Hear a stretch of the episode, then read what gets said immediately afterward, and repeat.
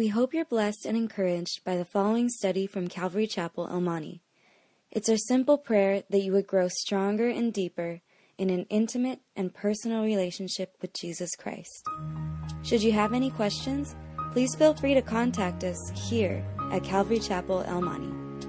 Thessalonians chapter 4.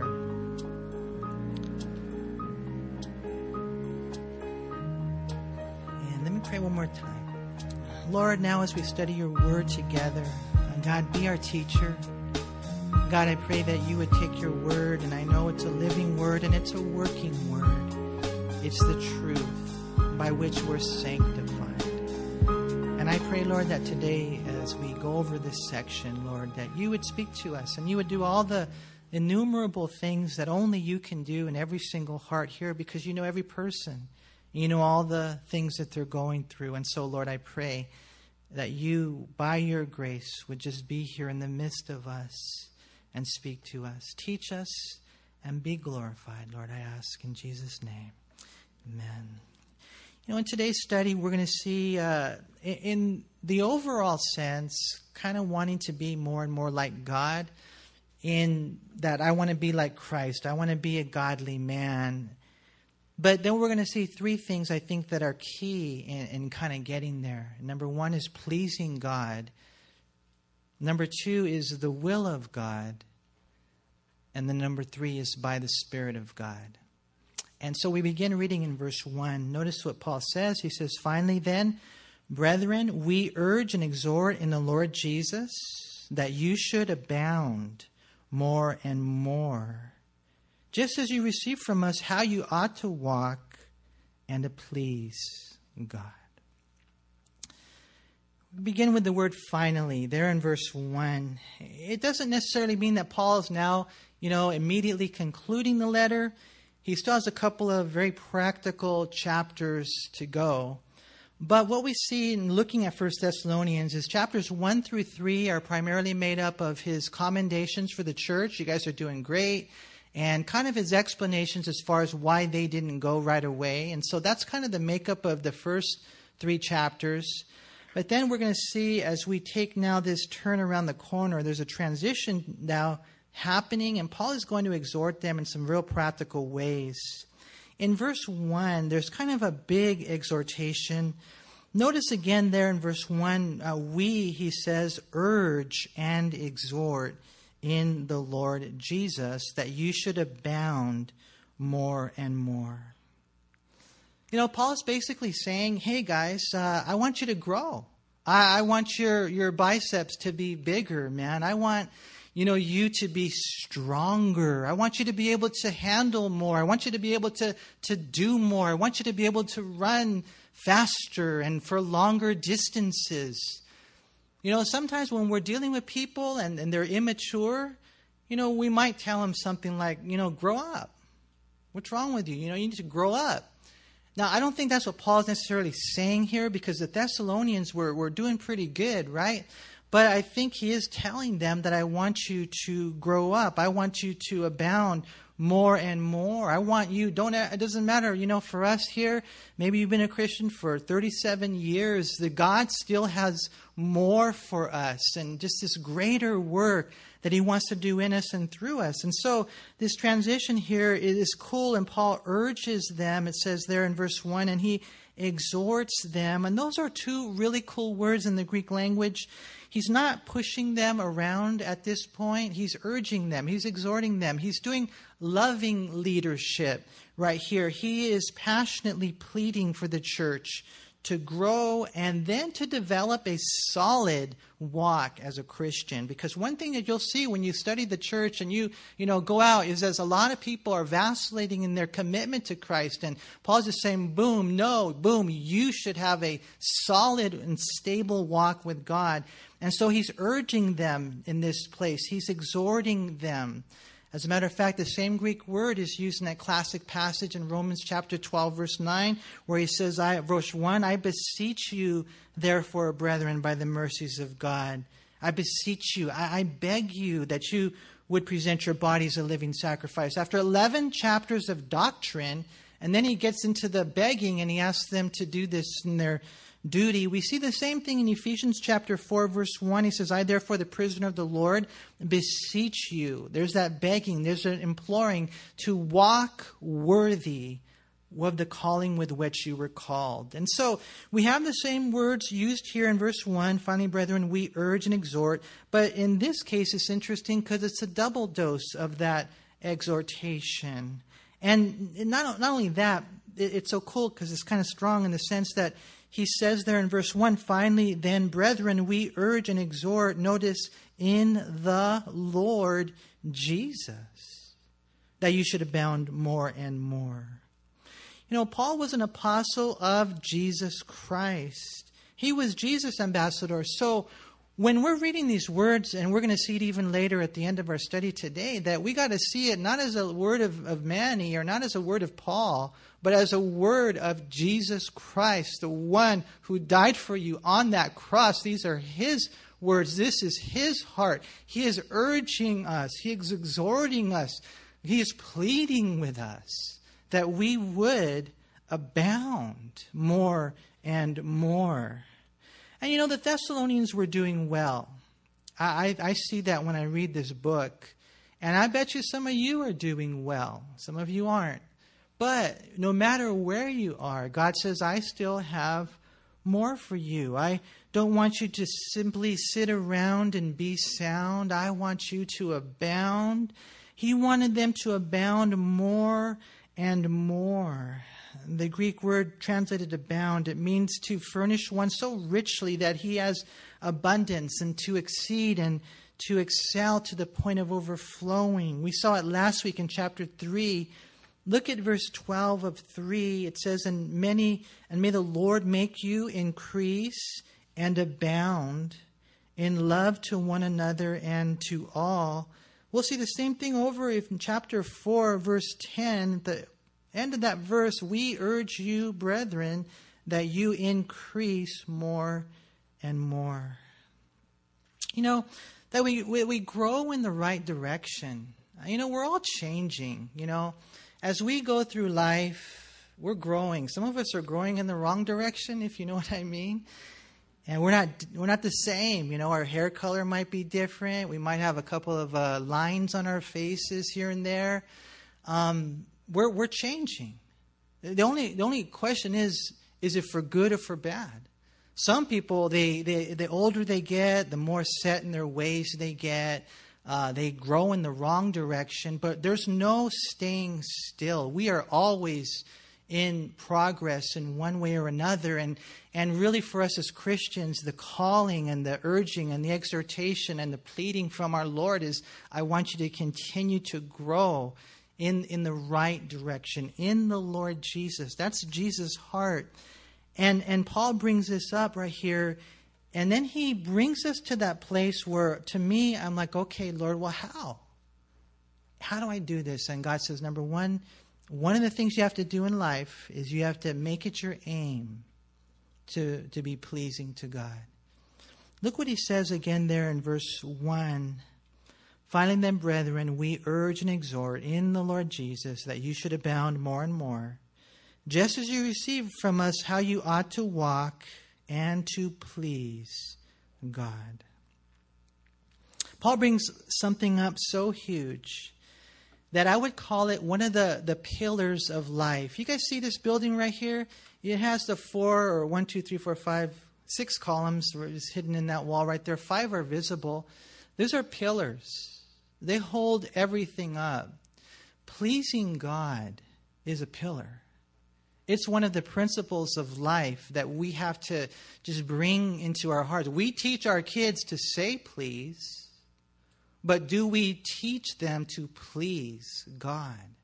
It's a pillar of life, it's a column that holds everything else up. It's been said that everyone lives to please someone. Did you guys know that as we're making our decisions, as we're going through our day, as we're living our life, we are constantly behind everything motivated with the hope of pleasing someone. Sometimes it's me. I'm, I'm really living my life to please me. Oftentimes it's our spouse. I'm living my life to please my spouse. Maybe it's my parents. A lot of people are living their life, believe it or not, just longing, crying out for the approval of their father or their mother. Sometimes it's family, sometimes it's friends. But what we need to do is to erase all of that, utterly erase it, and just replace it with a heart that longs to please God. That's where we have to be because if you live to please men or others, and, and you know, what you find yourself doing is just frustrating. You'll never be able to please everybody, and you're going to lose out in life. You know, we need to make any and all adjustments to come to a place where we live to please God. You know, one guy said this many people regard the Christian life as a set of rules to be obeyed or a list of prohibitions to be avoided, but Paul regarded it as the outworking of a loving desire to please God who had chosen him. You know, and if you put that behind everything, it just, man, it makes everything come into crystal clear aspect. You know, if you want a formula for failure, then try to please everybody. Okay? But if you want the formula for success, be earnest in your attempt to please God.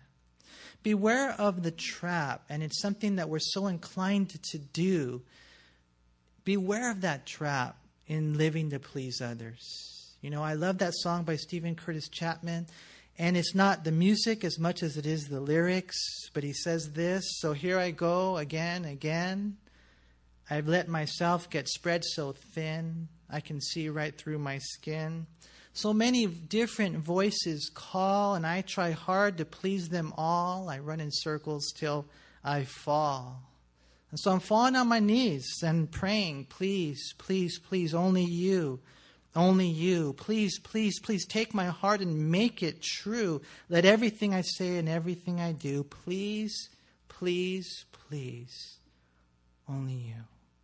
And that's what he's saying right here. You guys, yeah, I want you to grow and I want you to be like God, and you have to make it your aim in life to be pleasing to God.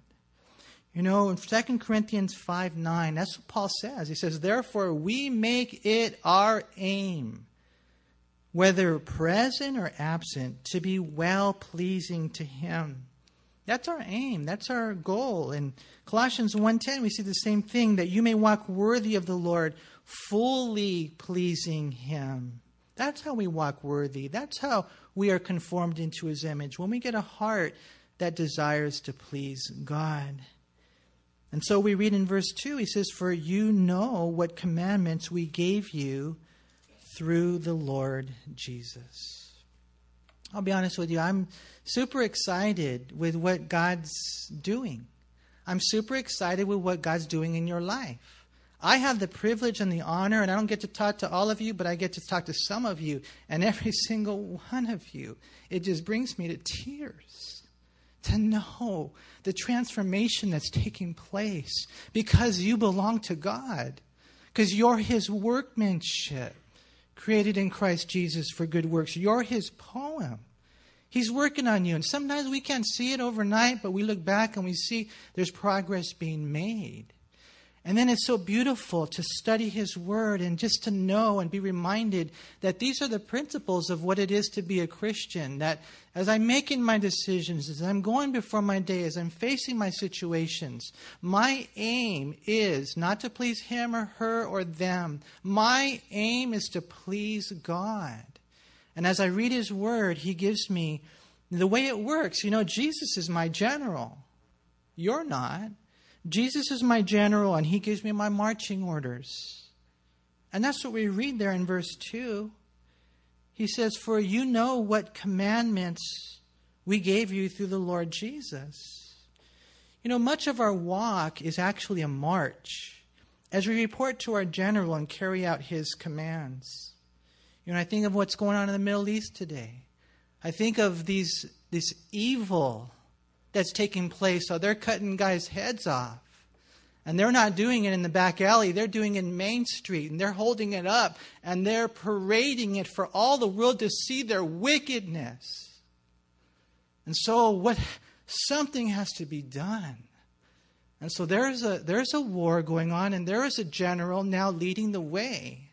Because there is a fight to be fought, and there are people to be stopped out there who are wicked. Well, the same is true in the spiritual realm. There is a general, and he gives us marching orders, and he gives us commands, and we must obey those commands. It's critical because so many lives are at stake. You know, this word right here, translated commandments, it actually comes from a Greek word that is more at home in a military environment. Right here, we see it's different than the usual word for command. This is a command given by his officer to his fighting men. It's a word that rings with an element of military authority. And that's who we are. You guys remember this song? You know, we're a soldier, right? That's who we are. Sometimes I think we get a little confused as Christians, thinking that the things we read in God's Word are articulations of advice from the Almighty, or maybe they're simply suggestions from our Savior. You know, I think maybe you ought to do that, or perhaps let me suggest this to you. And God says, no, these are, these are commands to be obeyed.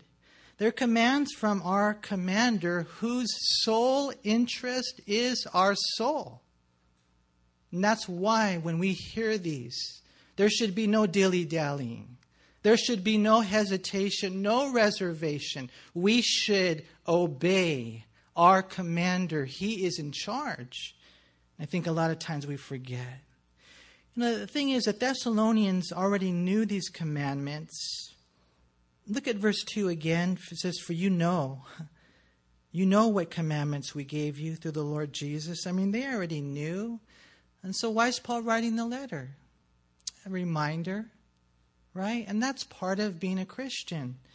You sit in a sermon, you sift through the study, you manage to hear the message, and at the end of the day, you say, oh, I've heard that before.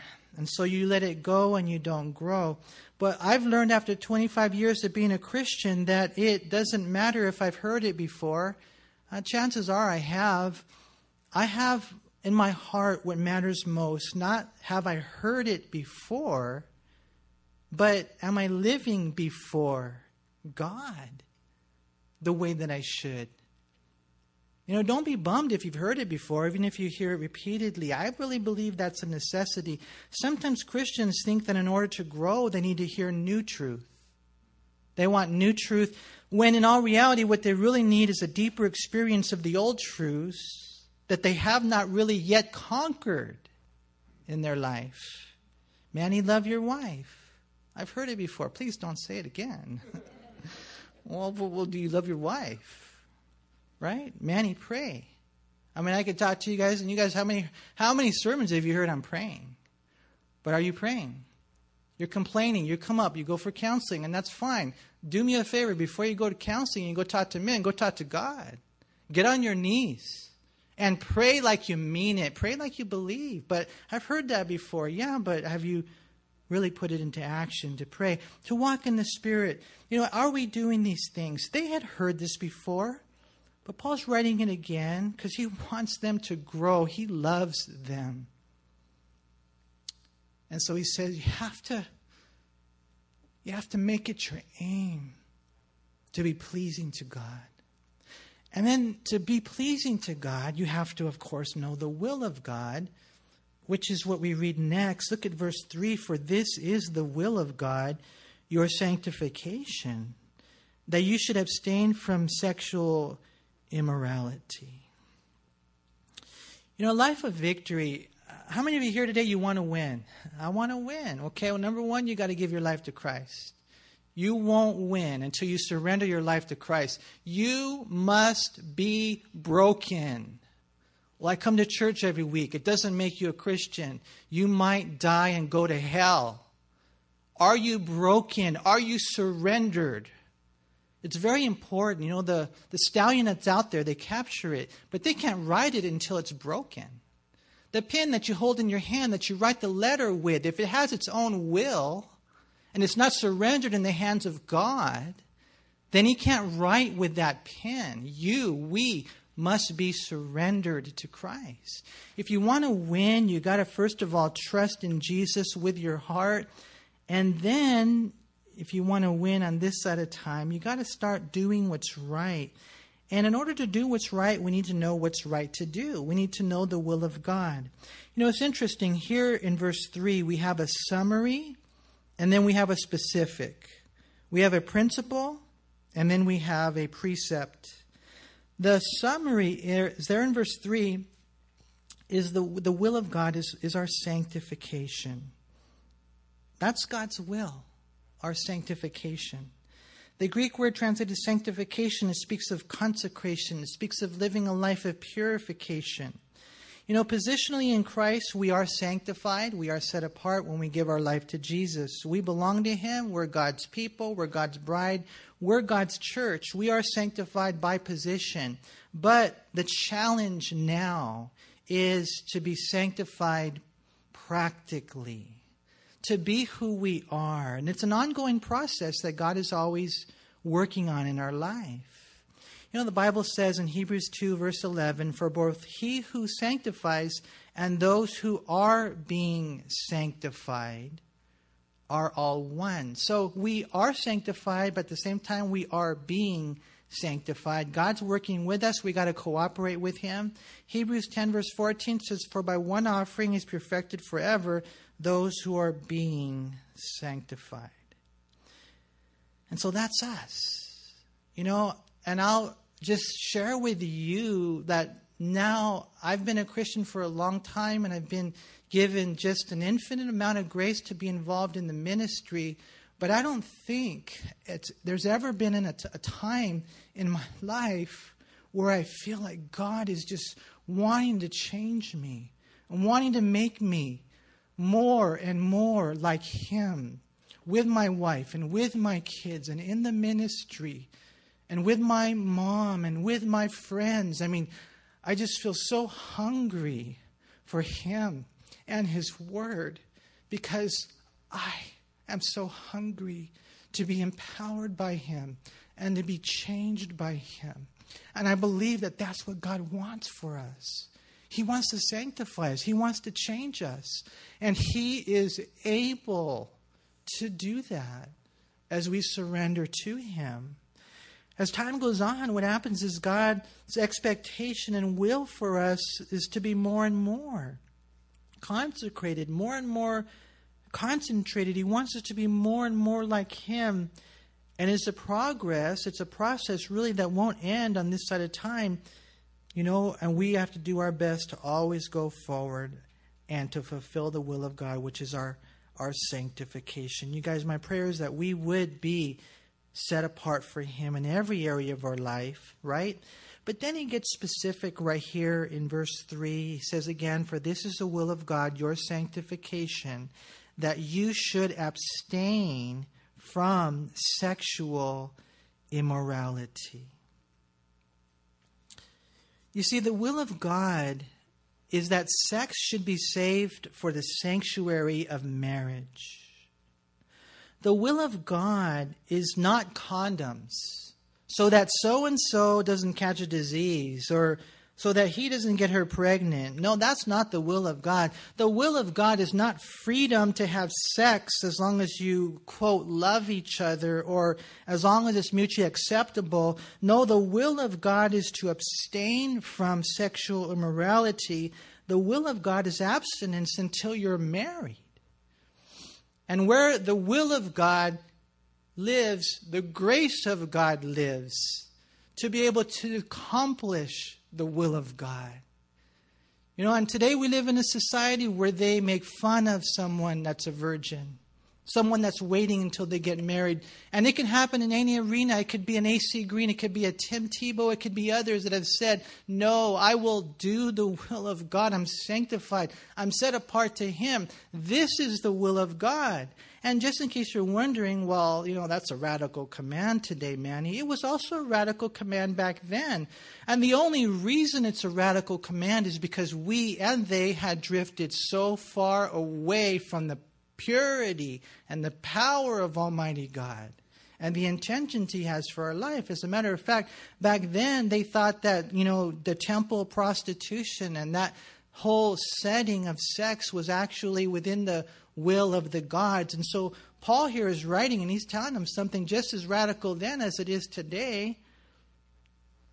You know, back then it's interesting. One of their historians uh, said, We keep prostitutes for pleasure, we keep mistresses for the day to day needs of the body, and we keep wives for the faithful guardianship of our homes. You know, and so it's, it's crazy. That was the mindset back then. I have my wife, she takes care of the house, and she has the kids, and that's her duty.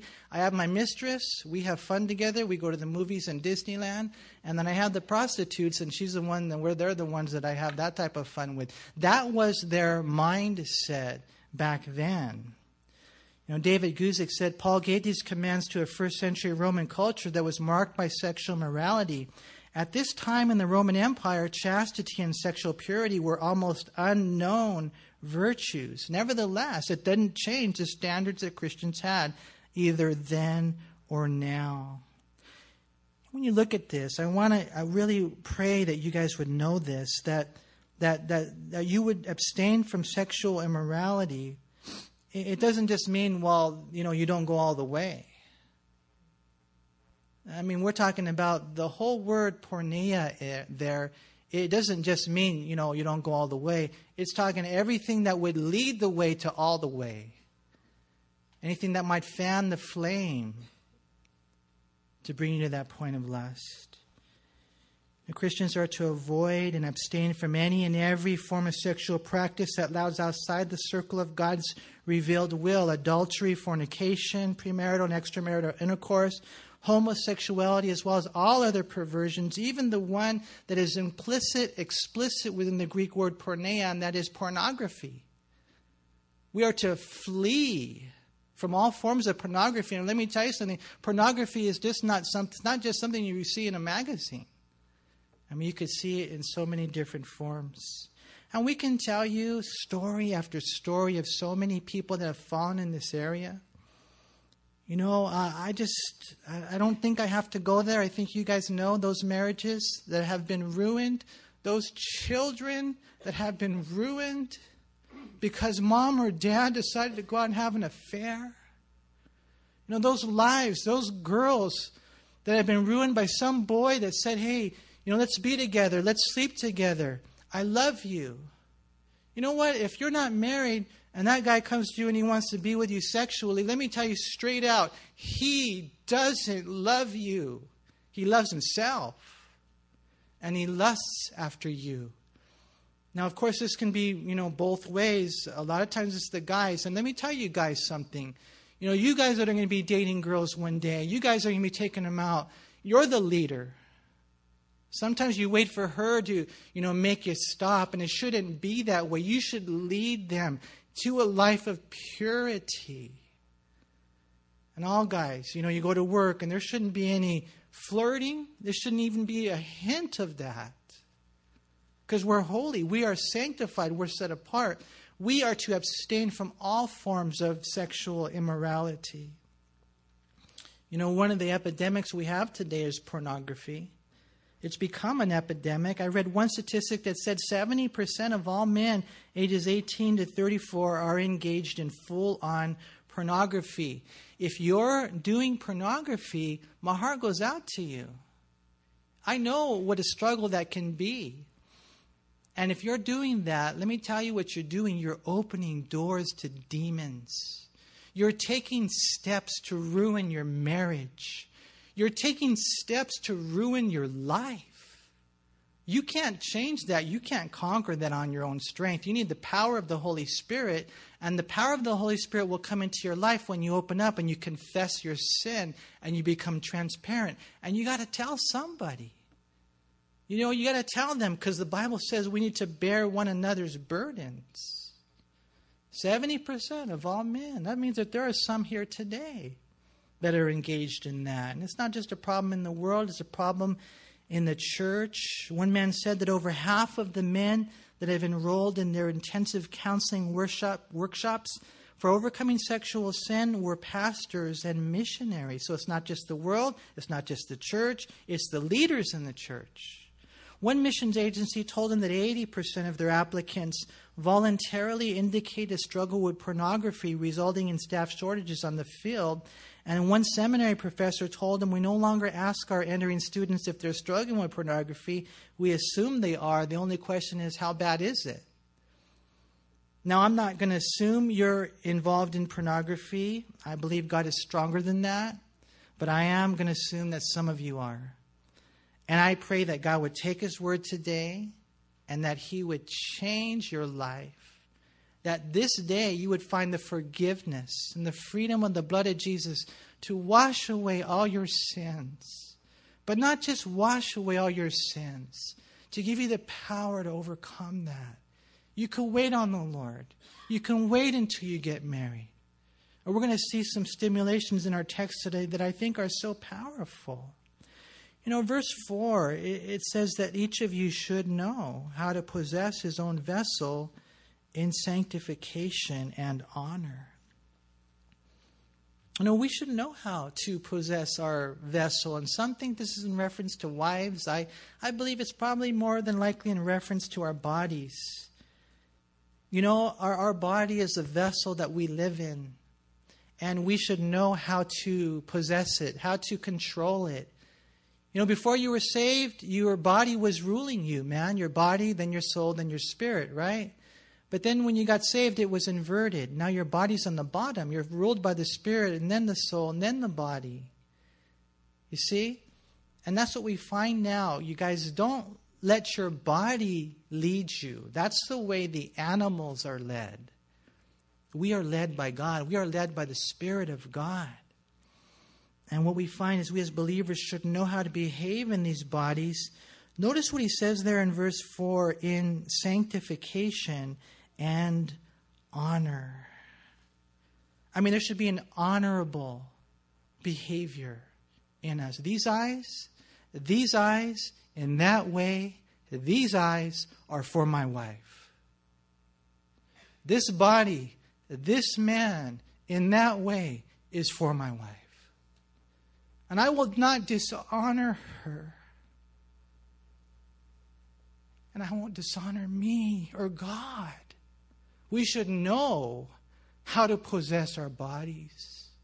That's what Paul is saying. You're Christians. You should know how to do these things. You know, and in looking at this, just in case you ever find yourself there, and I'm sure we will, you know, uh, there's some things here that I, I want to share with you. Five things to consider before you even go that direction. Number one, uh, consider your God.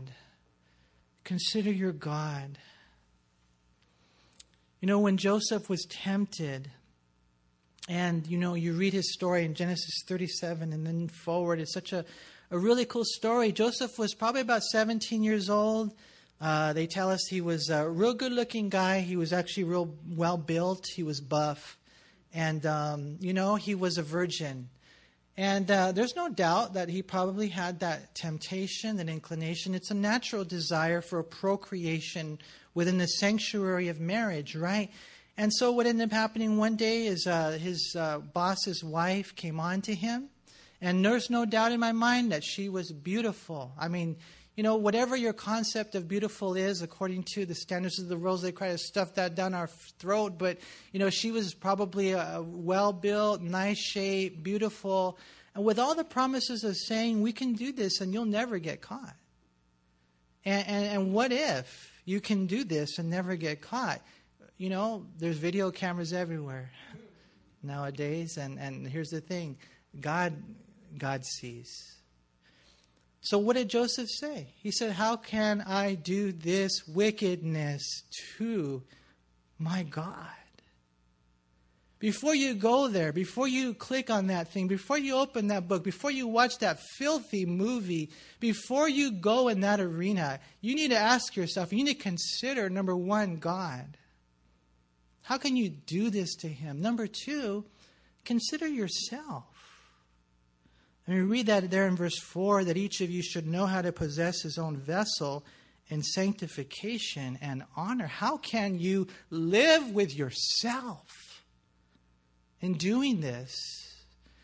And you know, we fall into it. You know, we're, we're drawn, like the, the Proverbs talk about that, man, that she just, this guy just gets seduced, right? Maybe the girl gets seduced. You know, but it, after it's all said and done, you just feel terrible about yourself. And you start, before you know it, you start eroding yourself and your own integrity and honor. How can you do this to God?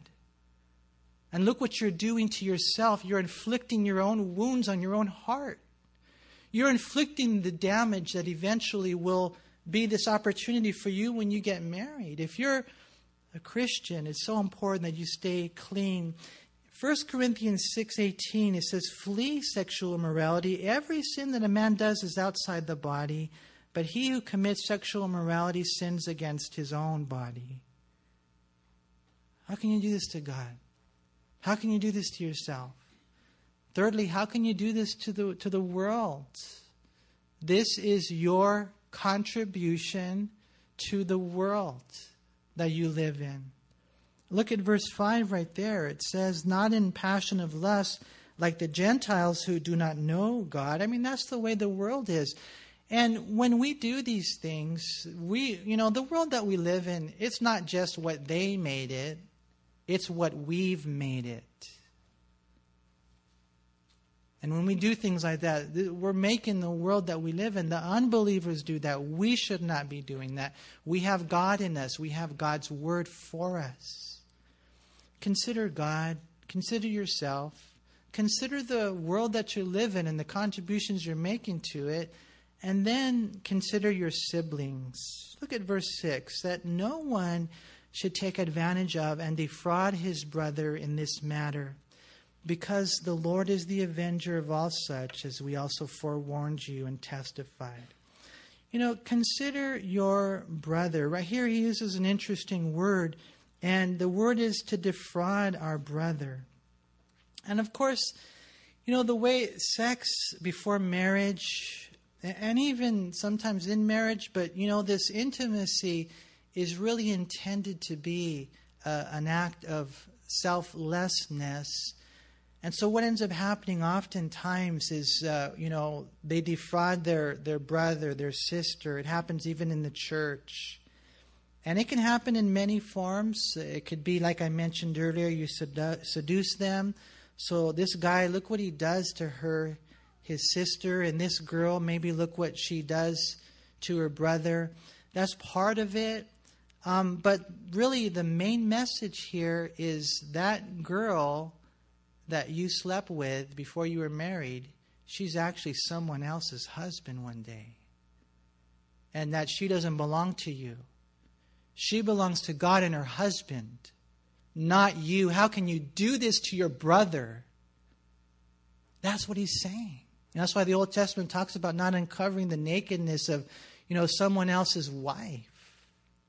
And so, what I believe, and I think what the Bible teaches, is that man, it's so cool when you when you understand that you know you you guys you know that are single and you you know just all of us here, but especially you guys that aren't married yet, wait on the Lord. You wait for your wife, and you wait to get married. Because when you get married and you guys are together intimately, God is going to bless that aspect of your life. And what's intended to bond you together will bond you together. Otherwise, what ends up happening is we do damage to the future mate and even children of other people's uh, partners. We have to be so careful, you guys, in this area. We have to consider God. We have to consider ourselves. We have to consider the world that we live in. We have to consider our brother and then the last thing right here is we have to consider the Lord. Look, it says there again in verse 6 uh, the avenger. For the Lord is the avenger of all such, as we also forewarned you and testified. You know, it's too bad that movie, they tried to take that name away, the Avengers. Man, they're not the Avengers. God's the avenger. He's the avenger of those who don't want to come to Christ, those who don't want to submit their lives to Him. And so before you go out and you do that thing, you got to count the cost. And you got to know that the Lord is there and He's the righteous judge. you know, I don't know, and, and I try not to like say, hey, you know, this is my punishment for what you did. I try to stay out of that because God is so gracious. And I've seen Him restore lives, I've seen Him give people new beginnings. You know, I've seen it. If you're here today and maybe it's something that you were engaged in, uh, you know, a while back as a Christian, or maybe it's something that you're engaged in now as a Christian, and yet the Lord has forgiven you, and the Lord loves you, and the Lord wants to give you a new start. You know, don't let the enemy beat you up. Don't let him beat you up because God is so amazing. He is. and You're in His hands. But I would say this that if you understand what we're talking about and you continue with eyes wide open to go into presumptuous sin, then you really have to take things like this into consideration and just know that, you know, you're asking for God to discipline you and in ways that you would never ever want. I mean, if you're married and you're flirting, that can lead to an adultery and that can devastate your family, your children. You lose everything. Or maybe you have a calling on your life, and like David, it was a crazy thing at the age of 50 years old. And there might be some of you guys here that are older, you know, and you're thinking, oh, no one's going to ever want and be interested in me. And, you know, yeah, if it weren't for the spiritual warfare, that would probably be true, right? but the devil and his demons would love to take you down, and they go fishing, and they know what bait to, to set before you. Don't, you know, think that it's not going to be there so when David and he saw Bathsheba and uh, he inquired about her and they found out it was someone else's wife, that should have been the end of it. But what did he do? He said, No, bring her to me. And he had sex with her. And you guys know the whole story. He ended up killing her husband, taking her to himself, thinking that he had it all covered up and it was all done. It was all fine and dandy. And then one day the Lord sent Nathan to him and he said, You know, you know, you've, you've sinned before God. He gave him the parable about the sheep and how he had taken this one guy's one sheep. You're the man. You're guilty. And what did what happened? Nathan said, "You know, the Lord took you from this place and he exalted you and he did this great work in your life and he would have done so much more. But now everything's changed." See, the Lord He's the avenger. And, you know, I don't want God to in any way stop the work that He wants to do through your life, through my life. And so you take these things into consideration. And, gentlemen, ladies, keep your heart with all diligence, for out of it spring the issues of life. This is one of the most common things we see in the world that we live in today. You see, I want to be more like Christ. I want to grow. I really do. I'm short, man. I want to grow. And so, Lord, how do I do this? And he says, Well, you got to have this column, this pillar, this principle of pleasing me. Boom, period. Number two, you got to know the will of God. The will of God is your sanctification, set apart sexually and in other areas of your life, right? But then, thirdly, he answers it by, by saying, how, how are you going to do this? By, by the Spirit of God. Look at verse 7. For God did not call us to uncleanness, but in what? Holiness. Therefore, he who rejects this does not reject man, but God who has given us his Holy Spirit. You see, the way that we'll do this, I, I could never do this um, without the Holy Spirit. And for you, it might not be a sexual sin. It might be something else that God's really dealing with you in that seems to be defeating you on a consistent basis, we can't do this apart from the Holy Spirit. You know, and for us, uh, I remember, you know, here's the thing. One day I was talking to a, uh, I won't tell you who it was, but I was talking to somebody, and they asked me a question. They said, Why is he called the Holy Spirit? Why is he called the Holy Spirit? The Father is the Holy Spirit right? And I'm all, yeah, you're right. He, he is a Holy Spirit.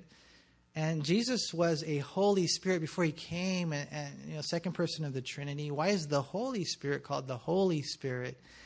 And this is what I've learned. I've learned in theology that the way, I mean, before man started, and you know, God was always there. The the three persons of the Holy Trinity. And, and the way that we see them, and they're labeled, is a way, in, in many ways, that we can relate to them, that we can interact them, the way that we can perceive them. And when you look at the one who's highest in function and office, he is the Father. He is the Father of Christ. He's our Father. And it's so cool when you know that I have a Father who takes care of me. I have a Father. And, and you relate to Him that way. And then the Father has a Son. Now that's cool because the second person of the Trinity, He's called the Son. And in many ways, uh, we see the way that He relates to the Father in the whole act of salvation. But we also have a brother. Did you guys know that Jesus is our brother? So, you know, Henry and I were both, you know, we have no other brothers. Yeah, we have brother, man. Jesus is our brother, right? We're only childs. No, we have we have our father, we have a brother, and not only that, uh, Jesus is known as Jesus. We know him as Jesus, huh? And what does that mean? Jesus means Jehovah is salvation. So we're always interacting with him that way. Every day he's my father, every day he's my savior. Matthew 121, you shall call his name Jesus, for he will save his people from their sins. We're here today and we're reminded over and over again that I although I'm a great sinner, I have a great savior. I'm in Christ. I'm forgiven. I'm free. And that's how I interact with the Father and then the Son, Jesus, but then the Holy Spirit. I'm like, well, why didn't he have a name like Fred or something? I don't know why you know the holy and he's called the holy spirit and then it just the you know the light goes on and then you realize and you guys know huh because the work of the holy spirit is to make us holy that's what he does he makes us holy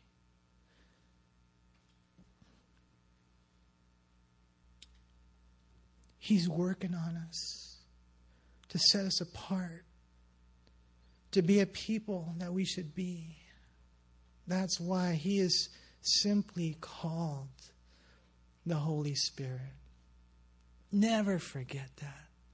You know, Jesus said, I'm going to go and, and I'm going to, it's better for you that I go because while I'm here, I'm kind of limited in one sense to this body because I've emptied myself of my divine privileges.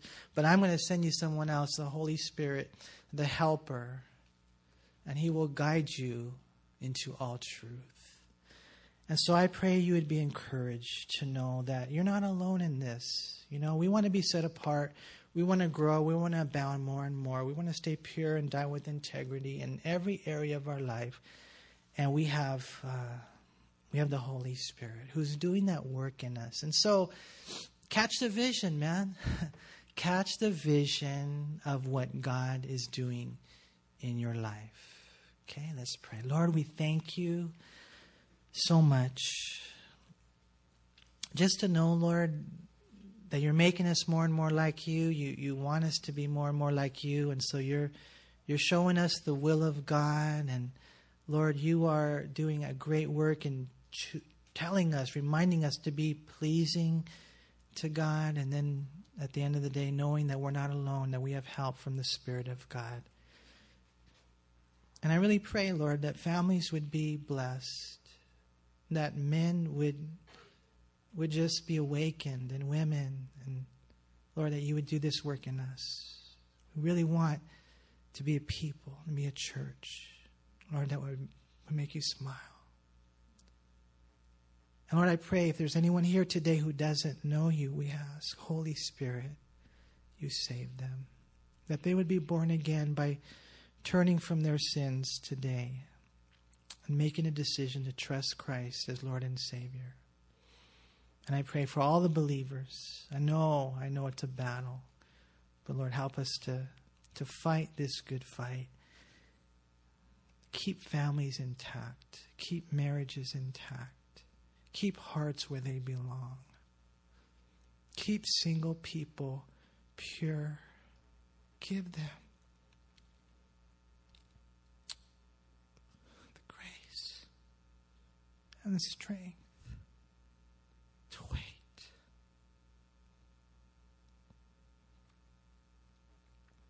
until they get married and to flee all forms of sexual immorality.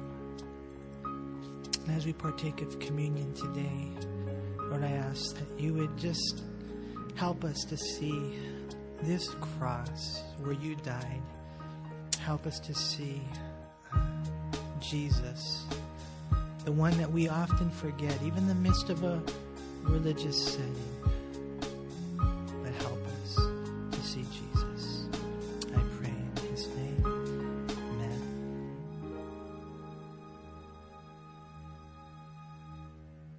We hope you were encouraged by this study. If you have any questions, please call us at Calvary Chapel El Monte at air code 626 454 3414. Remember that Jesus loves you.